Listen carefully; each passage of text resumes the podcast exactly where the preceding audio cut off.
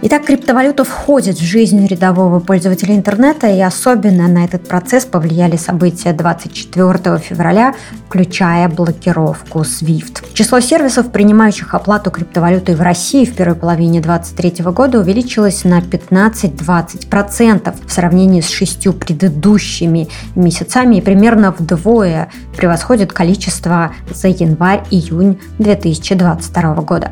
При этом главное правило криптоэкономики звучит так. Do your own research или DOR. И означает оно «делай свое собственное исследование. Почему? Потому что в криптомире ты сам несешь ответственность за те инвестиционные решения, которые принимаешь. Именно поэтому в криптосфере так много так называемых лудоманов, э, людей, которые воспринимают крипторынок и волатильные котировки криптомонет как казино и получают удовольствие от процесса купли-продажи и от ощущения завышенных рисков. Еще в криптосреде исторически довольно много рискофилов и идеалистов. Первые просто любят риски и предпочитают на них идти, потому что там, где высокие риски, там и возможные высокие заработки, а идеалисты – это такие техногики, романтики, которые влюблены в блокчейн как идею, им искренне нравится концепция децентрализации, и они верят в нее,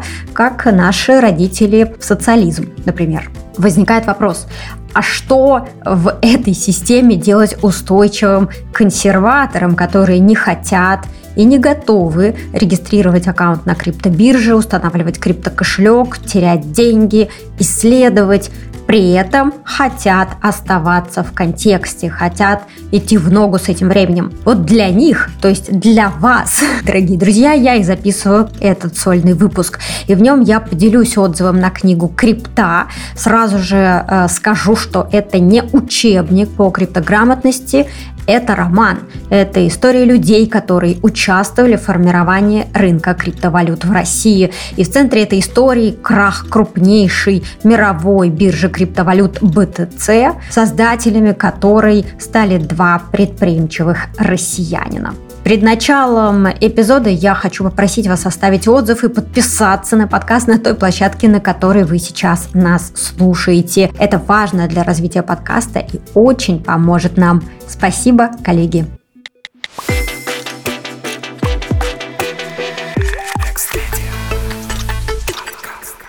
Как всегда, начнем с контекста кто написал книгу. Автор романа Андрей Захаров, независимый журналист-расследователь, работавший в журнале РБК и признанный иноагентом. Кстати, в эфире э, нашего телеграм-канала «Криптан доступным» Андрей признался, что в детстве любил играть в Шерлока Холмса. Эфир, кстати, вышел захватывающим, если вам интересно, то ссылка на эфир будет в описании подкаста. О чем книга? Крипта описывает историю краха биржи BTCE, первой криптобиржи в России и первой глобальной биржи без KYC. KYC – это аббревиатура, и она расшифровывается с английского как Know Your Customer или Know Your Client и означает процедуру проверки личности для регистрации на бирже. Как правило, для этого нужно сделать фотографию паспорта, указать адрес регистрации и сделать фотографию. Читатель узнает, кто такие Винник и Белюченко, как им удалось запустить биржу, для регистрации в которой было достаточно указать адрес электронной почты. Параллельно с этой линией автор рассказывает нам, как развивалось криптовалютное движение в мире, кто такие шифропанки и как идеи блокчейна подхватил Мавроди. Для понимания масштаба дам цифры. Александр Винник обвиняется в отмывании 4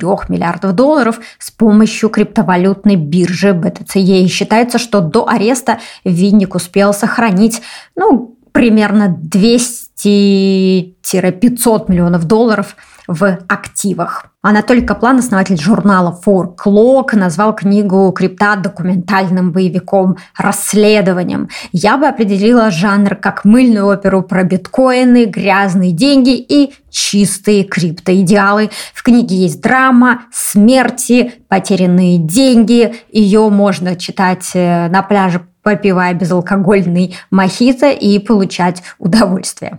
Почему эта книга важна? И что такое BTCE? BTCE – это ныне закрытая интернет-площадка торгов фиатными валютами и криптовалютами в реальном времени, ориентированная в первую очередь на русскоязычных пользователей. По состоянию на март 2014 года эта биржа занимала третье место по объему торгов в паре биткоин-доллар и первое э, в паре биткоин-рубль. Собственники площадки не раскрывались, а летом 2017 года сервис был закрыт, серверы, активы, расположенные в США, были арестованы ФБР. Аккаунты клиентов перешли на новый сервис обмена VEX, который в конце 2018 года также прекратил работу, не вернув клиентам их активы. Так вот, почему же нам сегодня, в 2023, интересно познакомиться с историей краха этой биржи. Да потому что история не закончилась,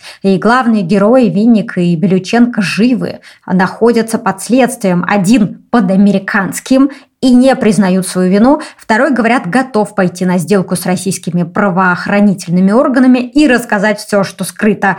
Это значит, что мы еще о них услышим. В книге также есть возможность проследить амбивалентное отношение российских властей к криптоактивам и не удивляться, почему Владимир Путин в один год встречается с Виталиком Бутериным, и они жмут друг другу руки, а спустя время Центробанк выступает с отчетом про риски и риски. И еще один фан-факт. В книге упоминается, что обманутый вкладчик Павел Дуров также хранил э, биткоины, купленные на часть средств от продажи ВКонтакте на бирже Векс. И говорят, что ему даже удалось вернуть активы, и он встречался с одним из представителей биржи в Дубае. Итак, история захватывающая, историю ждет продолжения, а я рекомендую книгу всем, кто хочет понять контекст, узнать значение криптотерминов, познакомиться с идеями Виталика Бутерина и подумать, кто же скрывается за псевдонимом Сатоши Накамото, то есть стать криптоинформированным. И мне кажется, в контексте этой темы будет также интересно затронуть вопрос э, брендинга криптовалют. Мы говорили об этом в эфире канала NFT и Web3 на доступном с брендмейкером Алиной Ад. И я поделюсь с вами тезисами этого эфира. Алина э, выделяет три особенности э, продвижения криптовалютных проектов. Это революционный компонент, оппозиция к фиату, так называют деньги, которые печатают центральные банки, э, существование в цифровой среде и дистанция с физическим миром. И все эти три особенности находят отражение в брендинге и в дизайне криптовалютных проектов, криптопроектов. Самые частые ошибки э, связаны с отсутствием яркого лица, с отсутствием смысла в символике, в копировании чужого дизайна, в том, что используются символы с негативными ассоциациями или устаревшие дизайн-клише. При этом, если говорить о примерах сильного убедительного брендинга криптопроектов, то Алина выделяет Dogecoin, и Ethereum. Обычно бренды используют внутри себя несколько архетипов. Например, Doge, Dogecoin – это архетипы шут и ребенок. А эфириум – это архетипы маг, идеалист и искатель. В криптовалюте почти всегда используется архетип маг в маркетинге. Почему? Потому что маг про изменения и инновации. Если вам интересно узнать об этом подробнее, я рекомендую для погружения в контекст тем архетипов послушать эпизод подкаста, который мы записывали с Алиной. Ссылка также будет в описании. В брендинге криптовалют также мы наблюдаем довольно много космической темы. Это происходит через визуализацию будущего. При этом нужно отметить, что мы э, сегодня уже перестаем воспринимать это как новую идею и как ценность, потому что сегодня криптовалюта уже не будущее, а настоящее. И Coinbase, кстати, стала одной из первых криптокомпаний, которая отвязала образ крипты от будущего и космоса. Они отказались от э, использования типичного криптошаблона, использовать звезды, градиенты и пошли по пути брендинга банков. Вы, кстати, тоже можете прочитать об этом статью о ребрендинге Coinbase в канале Алины Ат. Ссылка также будет в описании.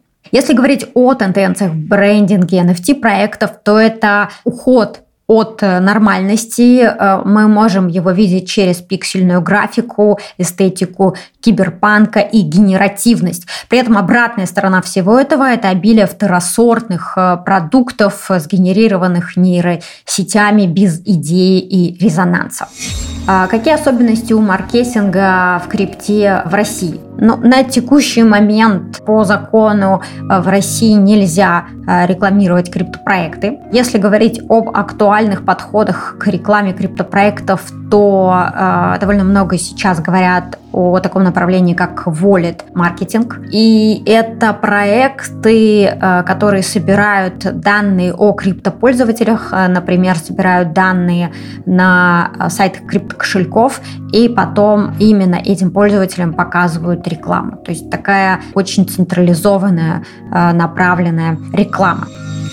И если вам интересно в этом разобраться, то мы также записывали эфир с одним из основателей похожего сервиса, и ссылка на этот эфир будет в описании. Спасибо, друзья, что прослушали этот выпуск. В нем мы постарались рассказать больше о криптовалюте, ее истории в России, маркетинге э, криптопроектов. И надеюсь, что мы ответили на важные вопросы в этой пока еще развивающейся теме. Если вам интересно узнавать больше о криптоэкономике и следить за актуальными новостями, я искренне советую подписаться на телеграм-каналы Крипта на доступном и NFT и Web3 на доступном.